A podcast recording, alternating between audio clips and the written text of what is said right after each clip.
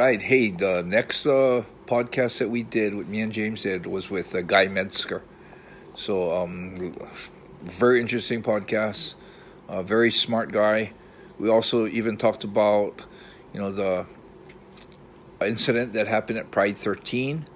Uh, talked a little bit about us fighting each other in uh, UFC 13. So don't miss it. Check it out.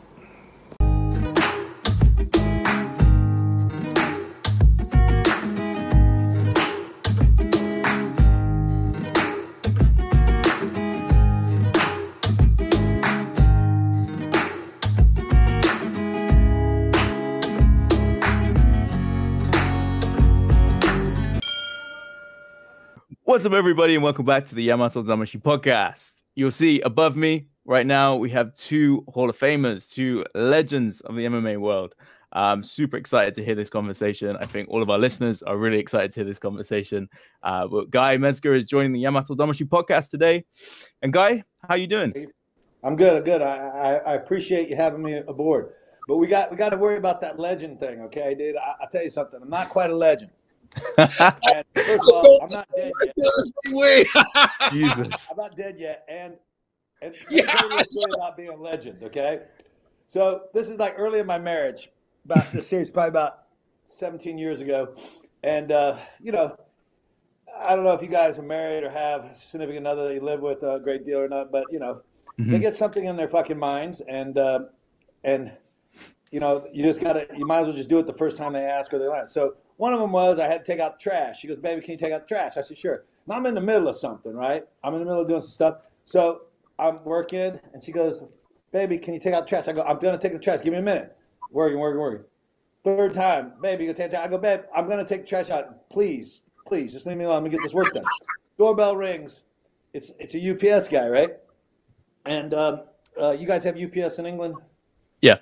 Okay, so UPS guy, right? Delivery guy, and he, uh, you know, he hands me a thing, and I have to sign for it, and you know, I, I you know, scribble my name, and he goes, "Oh, uh, how do you spell?" it?" I go, "M E Z G E R." He goes, "Mezger," and I go, "Yeah." He goes, "Are you Guy Mezger?" And I was like, "Yeah." He goes, "Dude, I'm a huge fan. Dude, you're a legend. Oh my god, I can't believe I'm meeting a legend." And my wife walks up, takes the trash, throws it in my hand, goes, "Well, legend has to take out the trash." And I'm like. Legends don't take the trash out. Legends don't take the trash out. So the moment that I don't have to take the trash out anymore, which is probably going to be never in this lifetime until I die, I'm not a legend. Oh, Legends man. don't take the trash out. Well, I hear what you're saying, but I think in a lot of uh, a lot of people's eyes, you guys are uh, heroes for the, the generation, uh, especially I don't years. mind being a hero. I just want to be a legend. Okay, cool. I feel the same way. I always tell people that fuck, I feel weird. I'm I, I'm not dead. It's like you call me a legend. I, I think a lot more other people that I think are legends that I don't know if it's justified to call me a legend. It's like not a legend. Yeah. I, I don't feel that old, you know, to be honest, even though I, Yeah. I guess I am. I'm, I'm, I'm borderline. no, but that's a that is a good thing, right? So I Yeah, think it's, you know, I, I think a lot of times too, to be honest, it, it's kind of thrown out a little bit too much, and it's it's kind of ruined some of its some of its uh, mystique behind it, you know. And um, but uh, but you know, in all fairness, you know, really, uh, you were doing uh, MMA really before anybody else. I mean, people don't realize that in Japan they were doing some form of MMA. They were doing the Shooto, which was closer to mo- more modern MMA is today, and then they were doing like Pancrase, uh, and uh, and then there were some work shoot wrestling organizations that were doing some some fake wrestling, some real some real wrestling that was basically again it was a pre-runner to mixed martial arts. In fact, it's closer to mixed martial arts today than the no holds barred back. You know, you know, uh, at the first of the UFC. The first of the UFC, man. Think about it, bro. It really wasn't a sport. It it, it, it was a spectacle. You Mhm. know, it was it, it wasn't about athlete against athlete. It was really style against style. It was a promotional gig for the Gracies, basically, in Brazilian Jiu-Jitsu. Uh, you know, you think about it, it really was. I mean, because how did they, how did they, how, how they, who would win? The boxer versus the wrestler, the wrestler versus the karate guy, karate guy versus jiu-jitsu guy, jiu-jitsu guy versus the judo guy. That's really how it was sold. And let's face it, the, the no rules. I mean, literally, you got to understand. The very first UFC, there was no groin grabs and no eye gouges. Mhm. All right, that was not that was UFC one, but there was no time limits, no weight class, no. But so UFC was calling out all the clowns, you know, the, the George Dillmans and, and, and, and, and all the guys, you know, that were, you know, the phony martial arts guys. And this was this seriously, this was George Dillman's uh, reply to uh, to the fact that it wasn't real enough. Oh, it's not real because you cannot eye gouge or hit in the groin. if his entire system relied on kicking people in the nuts and poking them in the eyes. If that's your entire system, then you fucking got a weak system, right? Yeah. And so, so the UFC just took all the rules out. UFC two, there were no rules, and and, and literally, I could bite your face off, and you uh, you couldn't get disqualified. And you- nuts. What UFC were you you fought in the, the you got you had long hair and the other guy had the fair I think guy if Yeah, his name was Fairn. Fairn. Yeah, UFC Yeah, four, Jason wasn't it? That was UFC four. That was uh, Yeah. that was 1994. Yeah. I remember watching I remember watching that before I even got into the ring. I was like, oh fuck. Yeah. Oh, dude, I, I remember the first UFC. I thought it was I thought it was some pro wrestling gig, right? I thought it was some pro wrestling, you know, deal that was just good, you know, because you seen, you know, if you you know if you watch pro wrestling like back in the '60s, it was much stiffer. You know, I mean, the guys were actually getting hit. You know what I mean? Mhm. You know, not not quite the theatrics it is today. I mean, the guys actually had kind of moves, and you know, to be honest, it was based on real wrestling. You know, just fancier, right? So I thought it was gonna be something like that. Right up to the point when uh, when uh, the sumo got his teeth kicked out. Or no, the Teila. yeah. Teila. I mean, literally, I don't know about you guys, but the entire room went silent, and somebody finally said, "Oh shit, it's real," and, and it was like, I was like, "Holy crap!" And I was like, "Oh my gosh, this is insane." You know, it was insane. So, what what made you want to jump in? Um, because your first like MMA fight was UFC four, right? So Yeah. the, one of the alternate bouts. So what made you want to jump in after, especially seeing Teila get his teeth knocked out? well, yeah. Well, I'll, I'll be honest. What it was was, um, you know, and Anthony, will- you know, we'll, we'll, we'll, we'll tell you about this. You know, we, we fought for bologna sandwiches back then, man. Mhm. I mean, you know, I mean, like I was boxing and kickboxing, and you know, I'm doing. I, you know, by the time UFC kind of came around, I, you know, I had done one eight round fight. I got paid, you know, eight thousand dollars for it. I was on TV, uh, ESPN, and I wasn't even on the main event, you know, but I, I got on a TV card. I was kickboxing. Uh, you know, kickboxing was like basically you got $150 a round uh, to, to box until you got on TV, and then you got paid like $100 a round to kickbox unless you got on TV, right? Mhm. And so I'm, you know, I'm I have a lot of accolades. I'm the number one rated kickboxer in the heavyweight division. You know, I'm an undefeated boxer, but I, I I can't support myself. You know, I literally had these these crazy security jobs overseas. Like I do these security jobs overseas for for uh, a couple of months, make enough money. You know, what, what my lifestyle was is everything fit in my truck, back of my truck, and I drove it into a self storage place. I'd go overseas and, I, I'd work the security gig. I'd come back, take all my stuff out of the truck, go get a six month uh, lease in an apartment. That run out, put my truck back in storage, went and went and uh, you know I went overseas again. And I did that for a while because I wanted to fight, but I couldn't live on the money I was making. And at the time, I had responsibilities. My mom wasn't doing well uh, health wise, and uh, she had to take like almost two years off from work. And so we're, you know, having to pay pay pay the way, you know, helping pay her, you know, because she wanted to be independent and you know live by like this. She didn't want to live with one of us. Not that living with me would have been healthy for her at that time, but uh, but you know, so you know, we were making no money, and so at this point, I had to make a decision. Like, what am I going to do with my life? I'm in my mid twenties, which you know now I look back at my mid twenties, I was still a puppy. But when you're in your mid twenties, you think you're getting old, and you, I'm sitting there going, man, I got to make some decisions, man. What am I going to do? And so literally, the guy who promoted my fights outside of Texas, a guy named Buddy Albin, he promoted fights for like Kansas City, uh, Missouri, Oklahoma, uh, one in Florida, I believe, um, and uh, yeah, Louisiana, Mississippi. Oh, yeah, Oklahoma. Anyways, short story long. He, he he's promoted a lot of my fights out, outside of, outside of Texas, and um, he he was the site promoter for the UFC at the time, and part of his contract was he could bring in two fighters, and um, so that's that's and so I was like, all right, I won't fight in this thing because I was I was thinking I, I've got to, I got I got to get real with my life. I've got to get a job, so to speak. You know, I mean, I can't be doing this anymore. I, I ended up having problems uh, in the security business. ended up getting the shit shot out of us. I didn't get shot, but our, our car got shot to pieces. I was like, yeah, this shit ain't for me. you know, I'm not a gunslinger, you know. And uh, so I was like, I wasn't gonna go back to that work, you know. So so I had a hard time supporting myself and my, my mom and, and, and my family obligations.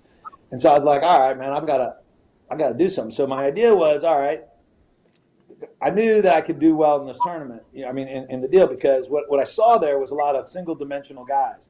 I saw guys that were really good wrestlers. I saw guys that were good judo players. I saw guys that were good, but nobody really had a good mixture of that. And I kind of did because, you know, I was kind of like the forerunner of the, the classic guy because I was an All American wrestler. I was a national level judo player and I was an undefeated boxer and uh, uh, number one rated kickboxer in the world. So I, I had a lot of skills, right? Mm-hmm. And I, I, saw those guys, and you know, and I was like, and nobody really wrestled back then. No one was a real good wrestler back then besides Ken Shamrock. And so I was like, oh, dude, I, I would just double leg these dudes down and beat the shit out of them like I used to do in the playgrounds when I was like in kindergarten. You know what I mean? this is, you know. So I, I said, okay, I'm gonna go fight in this thing, and then retire because I knew that I knew the UFC wouldn't last the way with the no rules. Right? I knew it wouldn't last. I, I, I knew they'd shut it down. Why? Because in America we love our violence, but we also like to think of ourselves as being sophisticated and above all that. So we like to call them sports, right? So what is what, what is football? But 11 armored knights against another 11 armored knights, right? You know, and you know, and it's crushing. So we like our violence. We just like to disguise them and call them games and all this other stuff, and we put rules in because it fools us to, in believing that we're somehow more civilized, right? so I do the idea when you take all those, you, you take that pretension out. You know, you take all that pretension out with, hey, they're literally going, there's no rules, there's no time limits, there's, you know, this is the closest thing to the gladiatorial games that we're going to get in modern day. It, it was a double-edged sword. It was like, wow, it was so intriguing to see something like that happen but it was also insulted the senses of most people, most decent people that were like, man, that just doesn't sit right, right? So mm-hmm. I knew they were going to shut it down. So I said, okay, I'm going to fight in this thing. Yeah. Hopefully win it, and then I'm going to retire, get on with the job, get on with my life, and uh, you know, and just let everybody, you know, and just that, that could be my my my grand. How much did they pay you? How much did they pay you for that? I'm sorry. How much did they pay you for that fight? Five thousand. Oh, yeah, I think that that's but that was well. Good. I always find the most that, that, that was actually was good because I know Jason Fairn got fifteen hundred. Oh, oh shit! Yeah, you got really? nobody got more than that. N- mm. Not back then. Not in UFC 495. Now the, the big deal was you could win, potentially win fifty thousand dollars. But those guys were fighting for like fifteen hundred to two thousand dollars. The reason mm. that I hmm. got the five thousand was is that um, they literally wanted a, they, again because it was style against style. Jason Fairn was this jiu-jitsu guy that was supposed to be really good. And, and Jason, you know, uh, he, he, passed away a few years back, but you know, he was oh, handsome. Yeah, yeah. I, I, I, believe he killed himself, but I'm not sure. Uh, you know, um, I, I, don't know the whole story. And uh, we, we, it was weird. We had a weird kind of relationship. Like, you know, he started coming out saying all sorts of bad stuff about me and trying to promote fights, and he did crazy stuff. And then, then I'd get an email or a call from him and say he, he would apologize.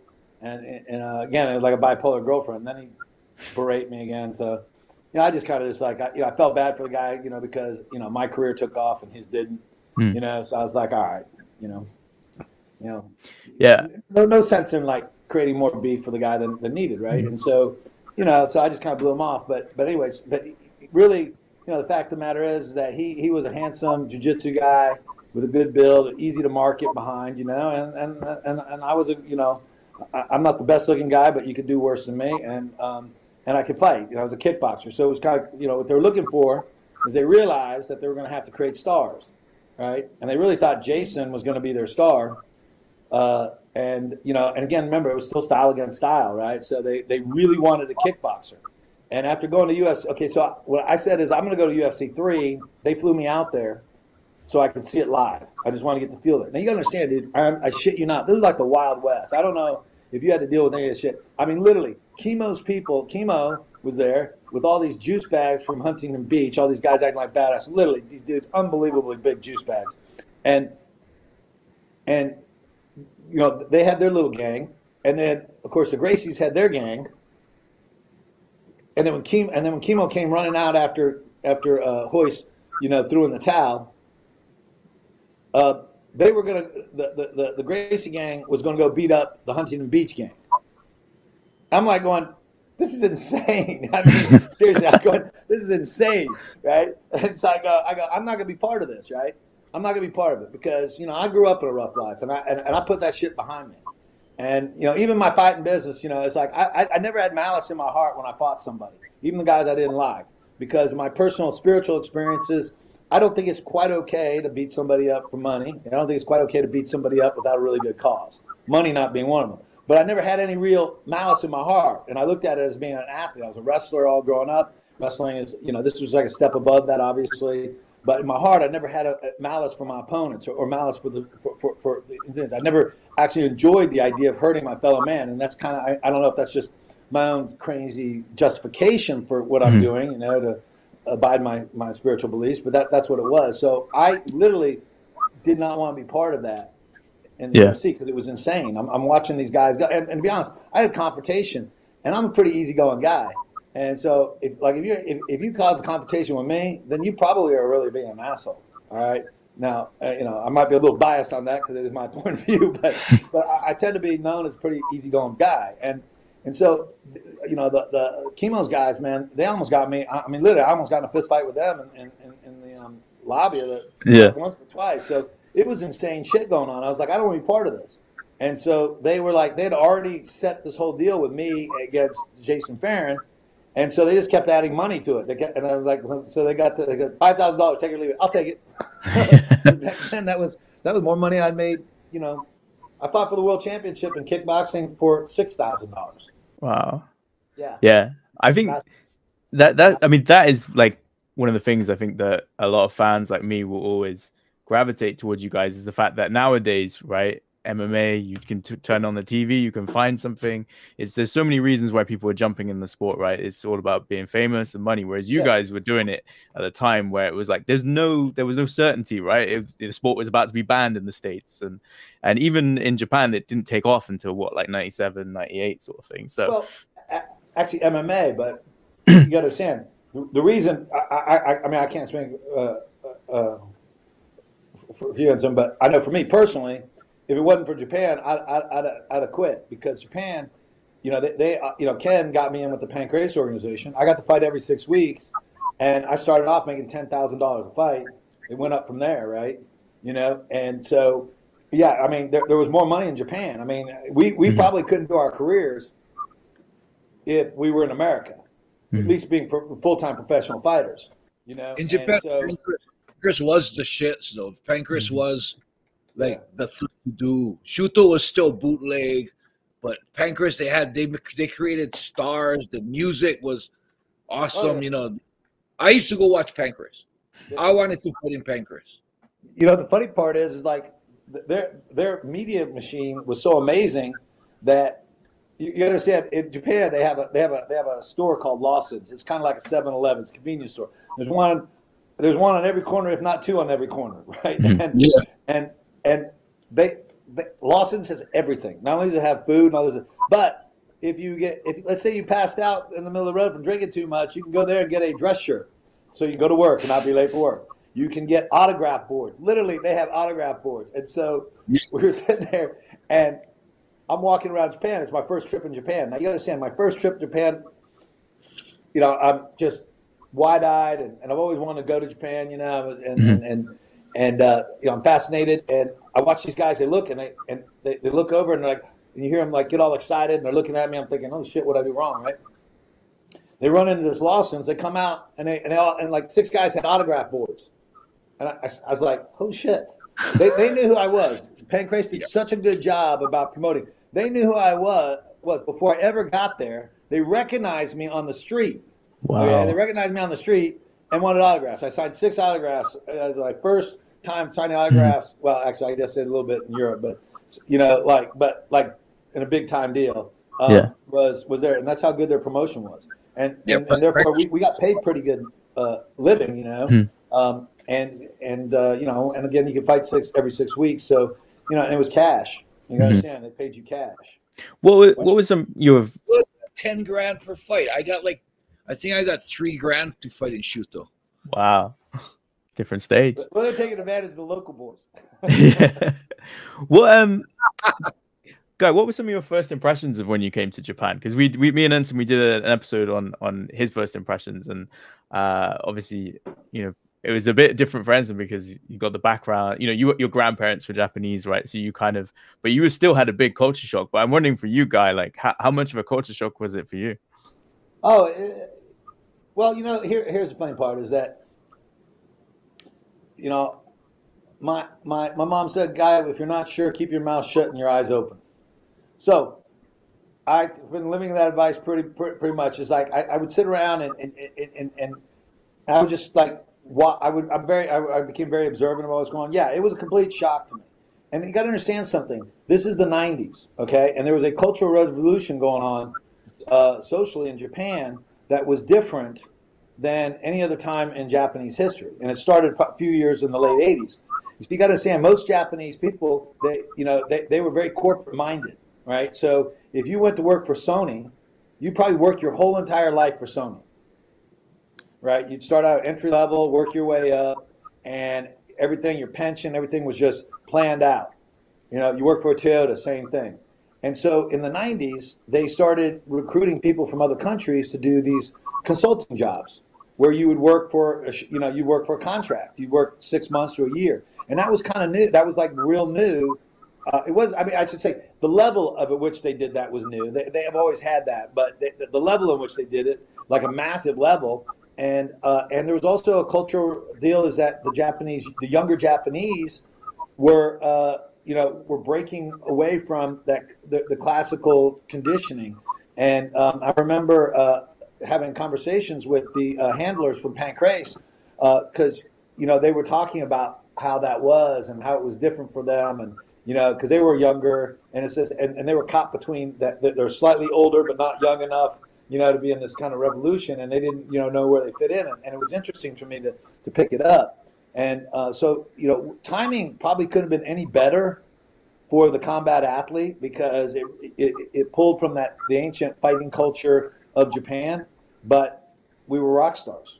So really, what we were, we were samurai rock stars, right? So did, did you know? So our you know, and I learned these you know, you know, we we we, t- we touched on the you know the ancient roots of, of of combat, you know, which every culture, not just the Japanese, but every major culture has that right? We, we revere it and um, stuff. And then the other thing is we, we, we appeal to this, this modern new era of young independence that is, was new, uh, being, being these rock stars, you know, living larger than life. Uh, you know, to be honest, getting tattoos in Japan was taboo for a long time because it was considered gangster stuff. Kind of still but is. Then, huh? still is. yeah, still is. But you know, but then non-gangsters and and and no, where you start to get tattoos, which was like, wow, that was unheard of, right? You know what I mean? And, and so there was this, there, there, was a real kind of a cultural change that was happening, and we just happened to be in the middle of the storm of it, and I think we benefited from it. I think we really, I, I think we really benefited from it, because um, to, to be honest, more people knew me who I was in Japan than in my own hometown. Wow, that's cool. Yeah, I mean, nobody, nobody, nobody came up nobody ran into 7-Eleven got an autograph board for me to sign in the uh, in the United States. you know, but they did all the time in Japan. You know, fans are real respectful too in Japan. Yes, very different. Yeah, and I think that's what also too is I think a lot of the guys, you know, we we under you know you know we were briefed on how to act. You know what I mean? How to act, how to be respectful. Don't be an asshole. Don't do this. There's certain things you can do and can't do. There's certain trouble you can cause, certain trouble you can't cause. And uh, by and large, most of the Lions Den guys adhered to that. And, uh, you know, and that's probably well, one reason why we, you know, we're welcome back there. And, and, mm-hmm. and um, you know, and two, you know, like I said, I think, like I said, I think we were just in a really interesting time culturally there that, uh, that uh, allowed us to, um, you know, really, really benefit. And like I said, is my, my brother's got me a shirt that said, I'm real famous in Japan. And it was actually a, a, joke because a baseball player, that American baseball player, went over to Japan. And, you know, there's a lot of American baseball players that play over there, played in Japan. And he made the same comment. He played like in the 80s. He goes, He goes, "Yeah, man. People know my know my birth date, my shoe size in Japan." I said, "People don't even know who I am, uh, you know, and and I've been living in this town for 30 years, right?" And so, you know, so there, like I said, it was kind of a it was kind of a, a, a weird thing because Hmm. we we I- we were literally more famous Mhm. in Japan than we were in the United Then States. when you come home, yeah, that's great. So um, I'm going to jump around a little bit in terms Yeah. of uh, timeline, but um, you know, one of the big reasons we wanted to do this podcast with you guys is that uh, I don't know if you, how much have you seen of stuff we've done, but we break down each one of Enson's fights, and we, you know, the next fight on the list is actually the UFC 13 fight, and uh, Yeah.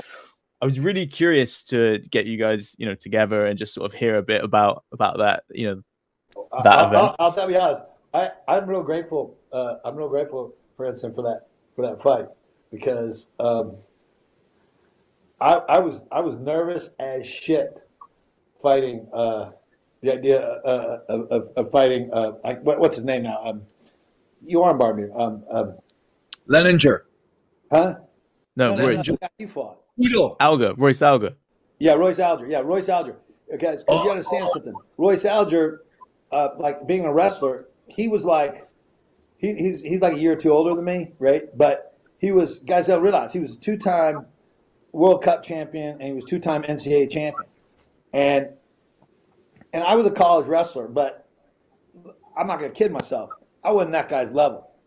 And all I could think of is like I, I was, I- you know, I got a bunch of wrestlers, a a bunch of Division One wrestlers, a couple of All Americans, you helped me train for that fight. And dude, these guys would get would hold me down where I couldn't move. I'd be like, holy shit. If, if, if Alger gets me like this, I'm to be screwed. And uh, I was like, and so when they did the lineup, I was real relieved because I was a national level judo player. I wasn't the, I wasn't a national champion or anything like uh, like Christophe, but Chris, you know, but I was good enough that I could. I, I guarantee I could do judo with him and, and not embarrass myself at all, you know. But I know what he couldn't do with me was box with me. So Mhm. you know, so when, when when that lineup came, I was I was much more relieved. I, you know, I'll be honest. I thought that was going to be a much tougher fight for you than, than it was. I mean, you handled that fight uh, amazingly well. You did the same thing to Randy Couture, uh, and you know, uh, just you you you you did a very, I thought was you know unbelievably smart um, tactic on, on on what you were doing. You know, your ability, you're good enough wrestler to slow down the initial attack, um, and when they you know were going to get the position, you know, takedown position on you, you were able to get your hips out and and does something that they weren't accustomed to. I thought it was Yeah. a really good job. I mean, to be honest, I was, uh, I was, you know, I really figured that you would have a much tougher fight, and I didn't realize you got poked in the eye at the time because I was like, I was like, you know, this is going to be, you know, because my fight, I broke my hand in the fight, and uh, I didn't expect my fight to go the distance. I thought for sure I was going to knock him out, but you could hit that, you could hit that guy with a freaking sledgehammer, you aren't knocking him out. And so, Yeah, he's tough. The guy's Energizer Bunny, man. yeah. Yeah. So I mean, Oh. just I was Right. actually looking forward to the fight because I think my fight was like a minute and thirty, and guy Yeah. had like long, like That's So 15 hard. Yeah. holy shit, I'm fresh. He's had a crazy fight. This is going to be good. But you know what happened to me was uh I went into the I didn't even thought I I think I got hit or anything. I went into the back and did that. The most basic rule is I I, I said, ah, I got something got blood in my nose. I blew my nose Holy shit. and I just swelled up. The air just, I guess I had a crack in my, I had a little crack in my faceplate, or I don't know what it is. The doctor came in and he told me, Oh, you got a crack in your faceplate if your eye blew up when you blew your nose. And I said, I said, but I'm okay. I still can see out of this eye. I'm okay. He said, No, no, fight's over. Like, fuck that. I gotta fight. Guy's tired. I'm not tired. I gotta fight. And he said, No, you're done. I'm like, fuck, you know. So that was a that what happened with me. I had a I had a little I guess a little fracture in my faceplate, which is ridiculous. Yeah, I, that- I Yeah, that, yeah, that, yeah. Well, that you know that makes sense on the fight. But to be honest, man, I'm glad we didn't fight. You know, uh, you know, uh, although we did launch Tito's career because of that, but uh, yeah. but uh, I'm not sure if that was a good thing or a bad thing for, for the world uh, uh, of things. But you know, to be honest, to be honest, is you know with Tito, he, he really did a lot. As much as I, I don't think people give him credit. You know, I mean, Mm. you know his his bad boy attitude, you know, and all that kind of stuff was kind of perfect for the time, you know, because it's still Yeah. they were still kind of going this rebellious, you know, all the everyone trying to set us, you know, trying to shut you know shut us down, and you know, and he had a good gimmick and stuff, you know, was you know it was just uh, you know, I'll be honest, I I, I, I might not have fought because I broke my hand on Leininger's head. If I had to fight you, I would have probably not done it. But I, fighting Tito and I saw him fight, I was like, you know, I didn't give him enough credit for as smart as he would have been, you know. But I was like, oh fuck, I can knock this kid out with one hand. You know what I mean? And and really, I, I, I, I with you, I would have probably said, nah, I need two good hands, you know, for this fight, and I would have probably probably not fought, you know. But So- uh, when you guys were backstage, were you able to watch each other's fights? Was it kind of, or would would you just walk out and like watch the fight, or like how how no, does it work? had- they Say that TVs on. Yeah, Oh, they had him on. I watched his fight. Yeah, I was like, holy shit, he's having a fucking war, man. Yeah, dude, I'll tell you something, man. That guy, I'm used to knocking people out. You The know, guy was I mean, I connected man. with that, that many right hands. I, no, not not many people that I've ever hit that many times with that solid right hand that I have not put to sleep. And then when I caught him on top of the head, I I broke my hand. I, it didn't really hurt then. It actually hurt much later on. I mean, it hurt, but like I could still use it. It wasn't until much later on after after the fight uh, that it, it, you know I, I really realized it. But um, but you know he just took some hard ass shots. I mean, I need. Yeah, I mean, I'm dead in the face twice, right in the chin, like when you hear the jaw go that that, that like, and he walked through it, man. I I, I was like, you know, I got a little discouraged near the end. To be honest, I was like, right, this is going to have to go to a decision because, you know, I, I, I got to the point where then my hands started hurting a little bit, and uh, you know, and, and he was just like, he just kept coming. I, I'll give him a lot of credit. I, I- I hear he had a, I hear he had a stroke, and he's had some problems since, which I, which is too bad because, uh, yeah, he, he was he was a class act. He, he really was. He was. Was, You know, he, he was a good. What I remind remember, like mine was a good old school martial arts guy, right? You know who you know who who was like, um, you know, real super respectful but super tough, you know, and uh, kind of one of those guys that, outside the fact he was built like a pit bull, um, you know, he's he's the type of guy that's so nice that you'd make the mistake on the street of being an asshole to, and he'd drop you on your head in a split second. You know what I mean? And uh, Yeah. but he was just a solid guy, and, and I hope his health is good. You know, we're all Yeah. getting up there. We're all starting to starting to have our issues. You know. So with a tournament, right? I've always been curious. Did you guys prepare for it differently than perhaps just you know other fights in your career when you knew you're going to be fighting just once? Is it does it change quite a lot in terms of preparation? Did for me. For I, me- I mean, it did for you too, right? Yeah. Was- no, No. we're gonna fight. You know, Yeah, if I win, fight, but Hey, let's the thing do it. it is that you know, it, we got to the point, and it- so the one advantage that me and Enson both have is that we came from a multi-style fighting. By the time I fought in UFC 13, I don't know, I had 20 or so or more, possibly. I don't even remember. Uh, pancrase fights, you know, Yeah, and um, and and then and then you take that with all the wrestling bouts that I had, on all the judo bouts and the sambo bouts and the karate bouts and the kickboxing bouts and the boxing bouts, right? So really, what it was was there was, you know, by the time that and jiu-jitsu had already been explained, so to speak, there wasn't going to be any surprises coming to us from the jiu-jitsu world, right? You know, we, we understood, you know, how to, you know, we understood how to defeat it, you know, and and you know because at time it was you know something new for most people. I mean, it wasn't necessarily new to me because I was a judo player, um, you know. But but but you know the fact that they pull guard, pull guard was not something you did in judo. So you know, um, you know, so but but you know I, I knew what an armbar was and all that kind of stuff. And Mhm. by the time I came from pancrase, man, I knew heel hooks, arm knee bars, you know, toe holds, all this other stuff. So really, the, the fact of the matter is was I, I think the difference was is that I'm so glad that I went through that process than than if I went to UFC four. Because the reason that I didn't enter a tournament in UFC four was that me and Anthony Macias were the two guys that Buddy Albin wanted to, to go right, and so we flipped a coin to see who went in the tournament, and we both wanted to go in the tournament. He won, so I got the thing, and I, it actually was probably a blessing for me Mhm. because I got to see how it worked, and then I got launched into U- after UFC five. I, I, I fought another alter. I, I was supposed to fight in the tournament at UFC five, but Oleg uh, Taktarov was with, you know, he was living with me at the time, and he had some passport issues, so he didn't know if he so. So I had him take my place, and I went to an alternate position that he was going to go to, and um, and then after that I went to Pancrase. But I'm glad I did because really what the Pancrase uh, deal did was it it uh, um, I, I, got to basically do MMA fights, mm-hmm. you know, twenty or thirty. I don't remember how many I did, but by, by then, and it, and and it allowed me to. Nothing nothing was going to surprise me. Mm-hmm. Yeah. Nothing was going to surprise me. Okay. And I and, and that was the key. And yeah, did we have to prepare? The, the problem was is like, yeah, you, you know, we only had to fight two matches uh, that night instead of three.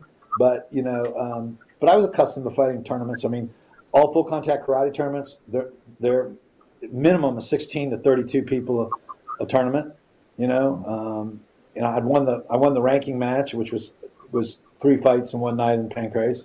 Um, you know, so that you know, so I, I think the yeah, what you prepared for was a long ass war, and you know because there, back then it was 15, it was 12 minutes, 12 minutes for the match and three minute overtime. So you basically had to say you had to be able to do 30 minutes, and I'd done mm-hmm. 30 minutes in one bout uh, in Pancrase. You know, that, that were the time limits. There were 30 minutes, 20 minutes, 10 minutes, uh, 15, 20 minutes, like that. So what about nowadays, right? Would you? I don't know how much you keep up with the sport now, guy, but I'm curious. Like, is it something you'd like to see come back in terms of tournaments? I mean, Enson, we talked about it. Uh, the New Year's Eve show for Rizin, they had the bantamweight uh, Grand Prix where there was, you know, the guy. It was the semifinals and the finals. Um, so it kind of made a little bit of a return in it, and uh, I like it. You know, I'm just wondering, you know, is it something you guys would like to see back again? That's a good question. I, I don't know. What do, what do you think? for me, I like it because uh, as a fan watching the fights, there's a storyline of this guy meeting this guy. But I don't like it because it's really the luck of the draw. and sometimes you got these two fighters you really want to see, but this guy hurt his hand, so he can't fight as well, or he had a harder fight, so he's not fresh. So you don't really get to see the elite of both of them at the time. So in a in a sense, I do like it because it's in, it's exciting as a fan watching it, but as a fighter wanting to see two fighters against each other, sometimes you're not going to get the the top of their game because yeah. of the injuries or the the luck of the draw. So yeah. I'm half and half on that. Yeah, I, I, I kind of in the same same boat as you. I mean, you know, uh, I, I feel like the tournaments generally aren't fair. I mean, Listen, yeah. the difference, you know, like I'll be honest. Last year, a prime example is I just use my son in regionals. You know, he he, he went to state last year, uh, but the, the the three top wrestlers in the state, or the four, well, three out of the four top wrestlers in the state all came from the same region, and because of COVID, they could only take two wrestlers instead of four. Normally, they take one through four to state, but because of COVID, they're only taking two, and and so so the, the difference was is that my son uh, went one and one against this one kid and and zero and one against this other other other boy, and so they're all in the same tournament regionals. Now one guy's not going to state, who should have been going to state. He should have been going to state. And my son, you know, my son uh, beat him. He ended up taking second at regionals. He lost to the kid who ended up winning state that year. Uh, that, that kid ended up that that that, that be, but, but but it was all in the fact the way that the, the tournament was laid out. My son had two easier matches. This other kid had had one easy match, one tough match. Then he met my son, and and my son was just more rested because they're doing it, and you know because they're very close. They went one and one, and my son you know beat this kid by one point.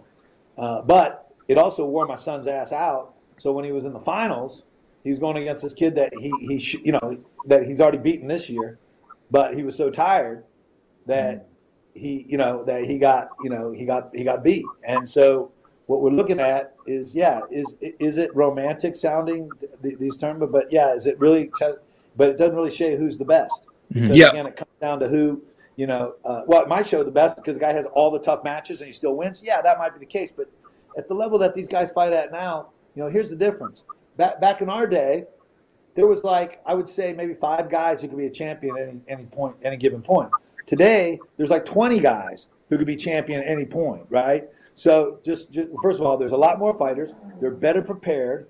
You know what I mean? And so really, it comes down to a lot of the luck of the draw with a lot of these guys. Yeah. Tournament, you know, you know, and so I'm against them. I, I mean, I, if, I, if I had to lean for it, you know, I mean, I, I always kind of advocate towards the, the, the athlete versus advocate towards the fan Mhm. because the fans aren't the ones out there spilling their blood, you know. And so, yeah, do I do I appreciate how the fans like it? Yeah, I, I get it, I understand it, but I also appreciate the fact that, you know what, these guys are laying their heart. Well, people don't realize every time. Just so you know, I'm a doctor now, so I'm actually coming from a scientific thing here. Yeah. Every time you get hit in the head, you go to the grave early. Period. Yeah. That's the way it is. So, you know, so we're going out there, and, and it's one thing why I'm one thing I loved about Japan is that their fans, they love you. I still get fan mail now from fans in Japan. You know That's I mean? awesome. They still reach out to me. They still want I literally. I'll, I'll get them. Literally, they'll send me my old trading cards. You know, they had the Pancrase trading cards, and I'm like, you know, and they, they want me to sign them and stuff like this. And hell, I haven't been to Japan like since, I mean, as a competitor since 1998. You know, I don't know how many years that is, but that's a long time, right? so, Yeah. I still get that's- my that is- arenas guy when I go to the arenas to watch fights.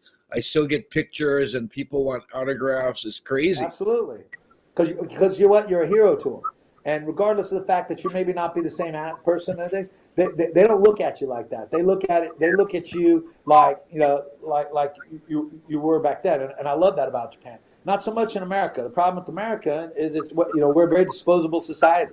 Mm-hmm. All right, and it, and you can get upset about it or you just accept it. I accepted it a long time ago. You know, in America, we root for the underdogs. When I was the underdog, because I was like when I was boxing and kickboxing, I was a very small heavyweight, right? I weighed 195 pounds to 200 pounds, and I just didn't want to cut the cruiserweight because there was no cruiserweight's 190 pounds. There's just no money in cruiserweight, right? So I fought as a heavyweight, and and everybody, listen, I was this underdog. I was an undersized underdog. Everybody, literally, I had everybody. Didn't I'd go to people's other people's hometown, and they were still rooting for me, right? Because I was this underdog.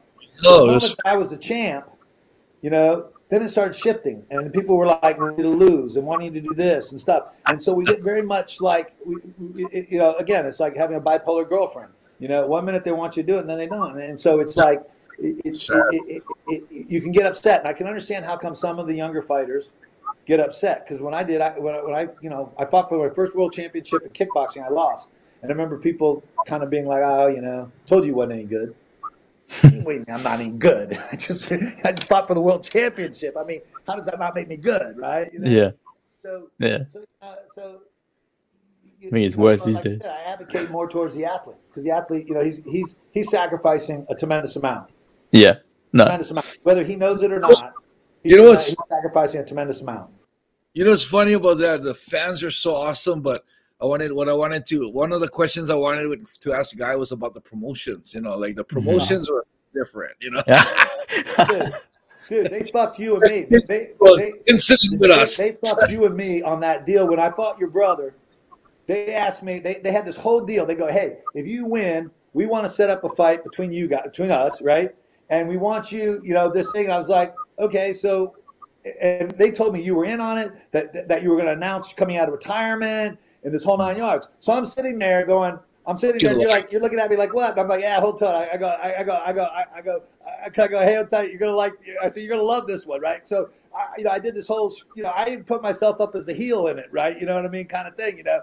And next thing I know, you knew nothing about it, and he's freaking the fuck out, and I'm like going, I realize, oh shit, and they fucked us. They, they, they, they, they, they, they absolutely fucked us. And and the interesting part was, you had not. I mean, you had. I mean, what you did to uh, uh, uh, Kawasaki, uh, uh, Kawasaki, and that was because it was this one handler, and he. Did you to- see that? Were you there when I did that?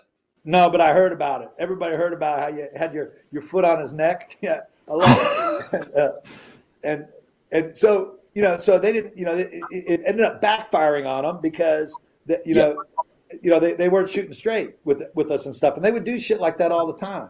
I mean, you know, every one of my decisions outside of like when I got stopped, you know what I mean? Every one of my decisions in Japan after after that fight and the other fights, I lost by a split decision. Yeah. Every single one of them.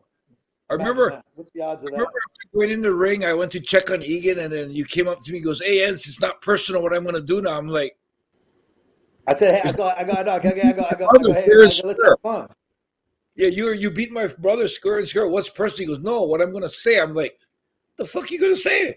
And he said, I'm gonna call you out. I'm like, you know I'm fucking retired. Why are you gonna call me out? He goes, you, you told me I have to. I said, Yeah. no. No, I go, I go, I go, I go, I go. Don't fucking do it if you don't want to. Well, I know. I, I kept going. I kept going. I kept going. Well, that, that was the funny part because when I started doing this, I'm in the middle of doing this because I was sitting there like this. I'm like, what do I do? And I, and I, and I be honest, I should have asked more questions, but we were in the spot. You know, we were in that spot. That moment, it was like, you know, and Yeah.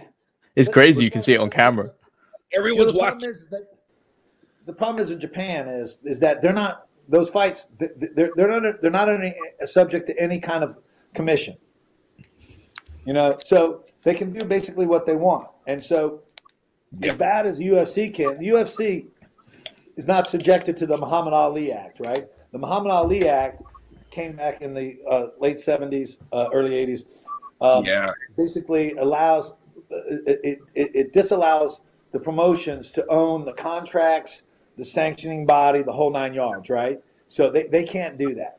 All right. So so basically allows the athletes to become, you know, independents. It allows the athletes to be able to promote themselves, get in, you know, in the stuff and like a lot of athletes have. I mean, Mayweather, you know, uh, uh, Golden Boy Productions, um, you know, uh, even even back in the uh, late '70s, early '80s, um, um, um, God, who was the heavyweight champ? I, I, uh, Larry Holmes. Larry Holmes started, you know, became his own promotion, part two, so, and that was all. That was all uh, because of Muhammad Ali Act, and so these guys made a lot more money, and they deserved it. Okay, there's not a single fighter out there that has made millions of dollars who did not deserve it. Why? Because he stepped in the ring, and like I said, every time you get punched in the head, you get to die sooner. All right, and and I don't care what anybody says, and the other man is like the only guy who can't really appreciate this is the guy who never stepped in the ring. You take your fucking life in your hands when you step in the ring. You are. Now, chances are you're going to be able to go. You're going to be you're going to be just fine, right? Because I've had 145 professional fights, thousands of amateur fights, and I'm okay, right? But could have been one where I wasn't, right? At any point, Yeah. there could have been one where I wasn't. All right, there could have been one that ended my my my, my, my, life or or my, my ability to do stuff. So every time one of those guys make the money like this, is, is as much as like you know, sometimes I don't like that individual person as- as a person, but I, I respect the fact that he does what he does and he deserves it. He deserves to get in there and, and, and and get his money. What, what makes me sad is all the clown fights that are going on now, you know, with the YouTube guy and all that kind of stuff that makes a mockery of the guys who are really sacrificing and, and really doing it, right? You know, and you know that, that that's the part that makes me upset. You know, that, that I, I look at that and they, they make a clownship out of something that, you know, you know, I, I, I don't put it on a pedestal, you know, any more than any other athletic sport. But you know, but I do understand the sacrifice that we make. I mean, think about think about everything that we've we've done. You know, because here's the thing: you do not play fighting. You play football and you play basketball and you can play soccer, but you don't play fighting. You don't play you don't play MMA. You don't play kickboxing. You don't play boxing. You don't play wrestling. It's fucking war. It is war. I don't care what anybody says. It's war, and it should be respected that way. It should be respected that way. And the athletes deserve a lot more than they're getting. Um, you know, and you know, especially the ones that are that that are you know at the top of the the top of the heap. I don't think everybody deserves it. You know what I mean? But I think that I mean everyone deserves respect and everyone deserves enough to make a good living. But the guys who really rise to the top is because you know it doesn't matter how how much God given talent you have. That's not what makes you the champ. Because I will tell you something. Both of us, we ain't the most God given athletes. The reason that we were the champs is that we made ourselves champs because we work harder than everybody else. I was not gifted with super speed or super strength or you know uh, anything like that. You know, but I was gifted with two things. I was gifted with a tremendous amount of derm- deter- determination, and I was gifted with being stupid enough to not realize I wasn't supposed to be the champ. So I was like, fuck it. If they can be a champ, I can be the champ. Didn't matter how unrealistic that seemed to most people. I believed it. And I guarantee you did too. I guarantee it. That's why you were the champ that you were. That's why you were the most dominating fighter in, the, in Shooto history uh, when it comes to, comes to what's going on. That's why you were. Not necessarily because you were the best athlete, but you. I'm not discounting how good athlete you are, and I'm not discounting how good athlete I was. We're, we're obviously exceptional athletes, but we weren't the best athletes. but we were was determined. Mm-hmm. And that determination goes with every single one of the champions out there. Does is, and some of them just happen to be more physically talented than other ones. But there's plenty of guys still winning, still busting their ass that aren't as physically talented, that still the champ, and that deserves respect. Yeah, that absolutely deserves respect because you can't do that with other sports. Yeah, if you can't if mm-hmm. you can't slam dunk a basketball, then you aren't playing basketball. You know what I mean? You know, if you know if you if you don't weigh 300 pounds and can run a you know a four or five forty and be able to do a two and a half foot box jump, you're not playing the line on the professional football. Those guys are genetic yeah. freaks, right? You know, they are. I always get a kick out of my friends who go, I could have played professional football. I have a consulting business that work with professional football players. I'm like, no, you couldn't, because these guys are freaks at levels you wouldn't understand. And and, mm. and the one thing about the fight business, you don't have to be a freak to still be the champ. If you're willing to bust your ass, you're willing to put out it on the things. That, you know, because I would have never, if it came down to how being physically gifted, I wouldn't have been the champ. Hmm. You know, and and there's a lot of guys that are like that, and that's what I respect. Mm. You know, I, you I know, guys. Going going back to that incident in Pride 13, um, yeah. I wanted to. I never got to thank you for um being honest to me about it you came you came to the locker room after and told me, "Hey, Enson, uh, you talked to Sakakibara. He's the one who told you. He was lying to me, telling me that someone in the back office must have done this. I'm super sorry. We'll talk about it." We ended up we ended up uh, meeting the next day in the lobby of the Hilton, and he actually gave me twenty grand cash to to apologize for what they did.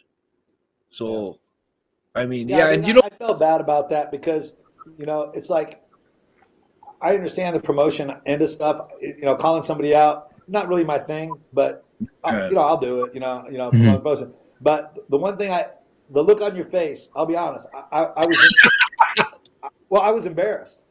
I realized, oh. I, I, realized that that I that, that I fucked up. I realized that I was wrong, and um, in fact, like my agent at the time, he he was there, and I looked straight at him, and he looked. I mean, the look on his face was like oh my God, what the fuck just happened, right? Because mm-hmm. they lied. I mean, he's they lied to him. I mean, that's how come we did the thing. You know, he put, you know, you know, me. It was him. It was uh, uh, it was Michael. That was my agent, and uh, Kawasaki, mm-hmm. and uh, me. And we, you know, and they were like, "Hey, you, you do this?" I'm like.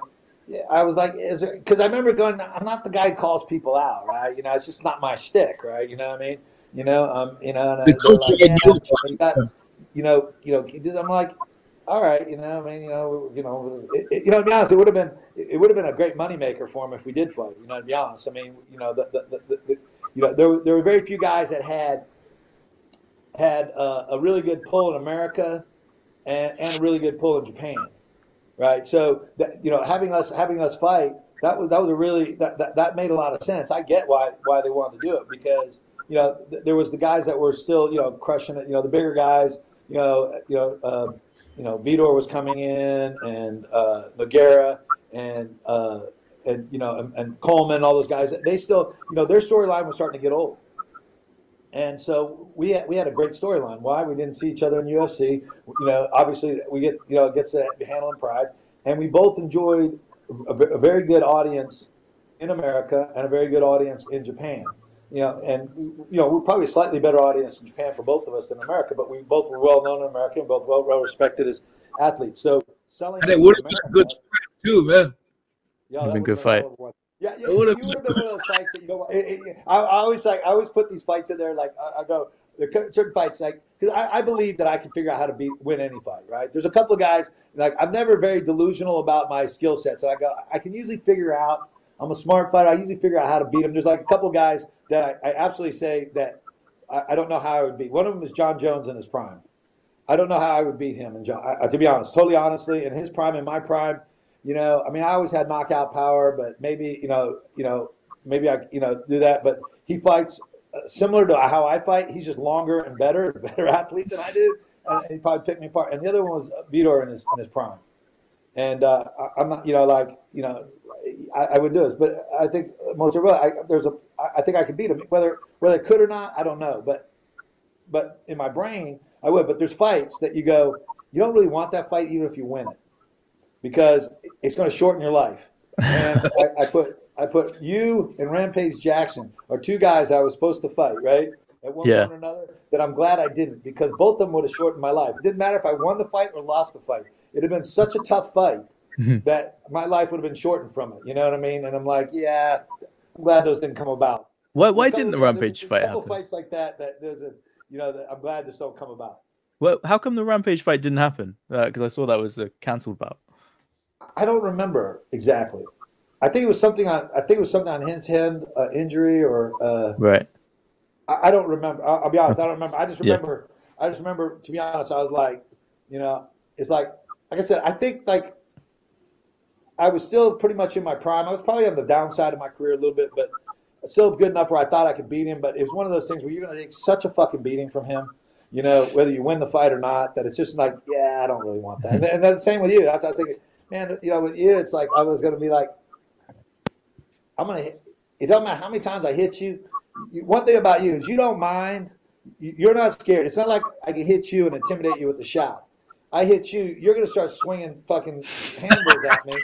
You know, you do. I mean, you do. And, and, and, uh, you watch fight, and you go swing handballs at me, and it's like one of those. You know, I can't block them all, so I'm gonna get clocked a couple times. It's like, you know, you know, you know how it is, dude. You start putting, a, you start putting, especially you start laying a jab, you, you crack that right hand on somebody, or me, it tends to be my left round kick, right? You know, I get that left round kick on somebody, they start hesitating to come in. You, you aren't the type of guy to do that. You're going to be in my face more, so it's going to be a much more difficult fight for me, you know, than it really is than, than, than I really would want, right? You know, you know, especially at that point in my career, you know, I was like, you know, there was just that, you know, I, I knew I was on kind of on the downside of my career, you know, just because I had so many fights at that point. Literally, I, I, I mm-hmm. think when we were supposed to fight, then I was at 145 fights. Yeah, you fought a lot. I had I fought 25 fights. in my life.